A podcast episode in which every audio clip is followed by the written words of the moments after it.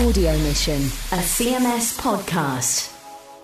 Welcome to this special edition of Audio Mission for World Water Day. In 1992, the United Nations General Assembly designated March the 22nd of each year as World Water Day. The focus for World Water Day 2006 is water and culture. Although we may not be aware of it, our daily lives are built on water. We build cities and towns near water, we bathe in it, play in it, and perhaps most importantly, we drink it. Yet around the world, more than 1 billion people don't have safe water to drink. But they could have if they knew how to make a clay pot biological sand filter. Morris Connor, a CMS mission partner in Pakistan and water engineer, has devised this simple system which enables people in the developing world to use natural biological processes and materials they already possess to purify their water. For this special World Water Day audio mission podcast, Patrick Gavigan spoke to Morris by phone from Pakistan to find out more and started by asking about the thinking behind the homemade filter. Well, we wanted to come up with an idea that would be really contagious, to find a cheap and easy way for people to purify their own drinking water using things that they can get locally. I've got a passion for finding ways for underprivileged people to help themselves. Uh, then people can learn new skills to tackle their own problems. And to, to be contagious, it has to be so useful that people want to talk about it. And it has to be simple enough to be passed on by word of mouth and cheap enough to be taken up by the underprivileged. Okay, Maurice. Well, can you give us an idea of how this contagious invention works, the scientific overview? Yeah, um, God's made microscopic plants and animals that feed on dirt. Uh, some of the smallest actually excrete pure water, and they're already present in small numbers in the dirty water that people drink. They include algae and plankton, uh, protozoa, and bacteria. And the filter provides all the microbes need, so they multiply in it. After two or three weeks, there's so many that they produce very clean water that's safe to drink. Uh, they need four things to thrive. They need a stable surface to grow on, and sand has an enormous surface area. So the filter's a big container with lots of sand in it, and the sand mustn't get stirred up. So uh, water can't be poured directly in.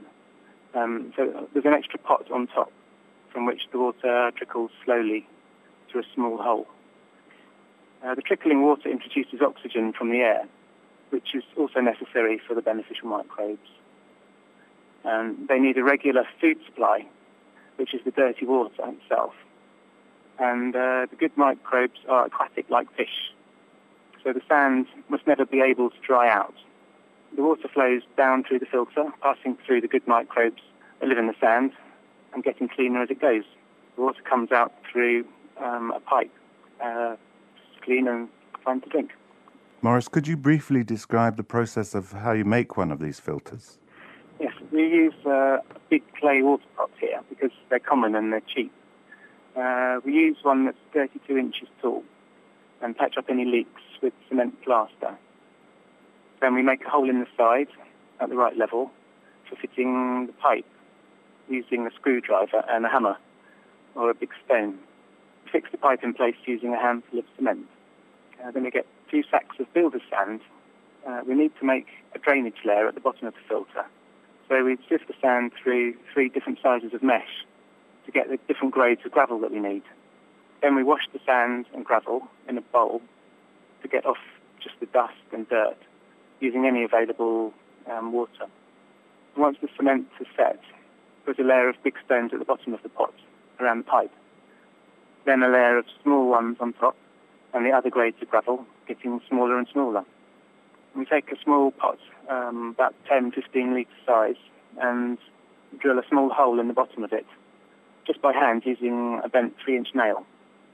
And then we tie that top pot in place uh, using string so no one can put their hands in the filter and stir up the sand. And then finally, put a big pot underneath the outlet pipe and cover for the pot uh, and the pipe with cloth to stop the flies from recontaminating the water.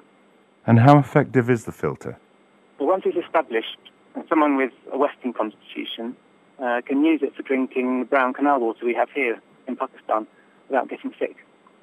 So it's, it's effective against diseases including cholera and typhoid, amoebic dysentery, fecal coliform, and against parasites like Giardia and Cryptosporidium.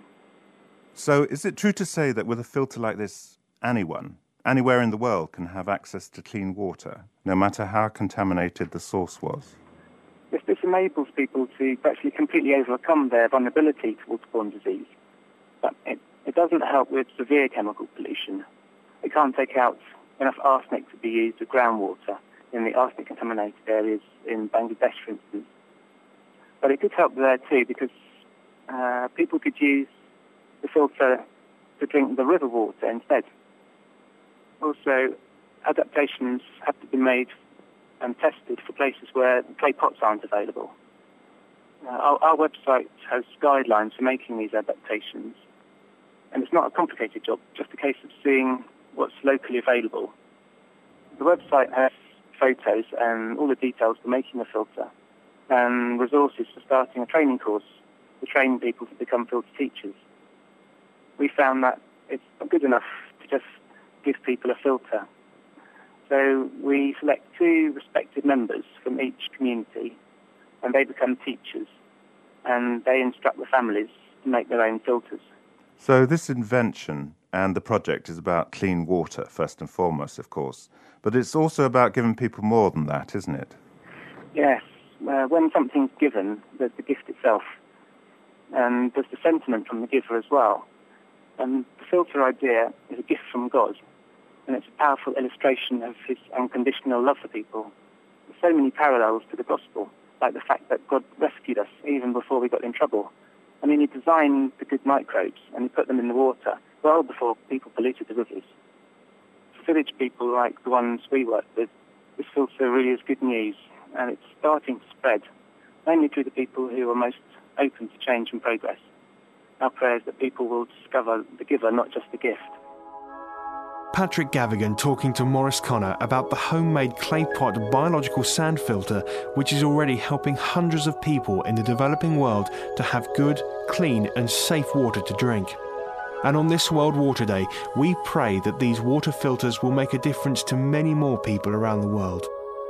Please play your part by sharing this podcast and the web link below www.cms-uk.org forward slash water and help to promote this simple, affordable means by which millions of underprivileged families will be able to make their own water filters.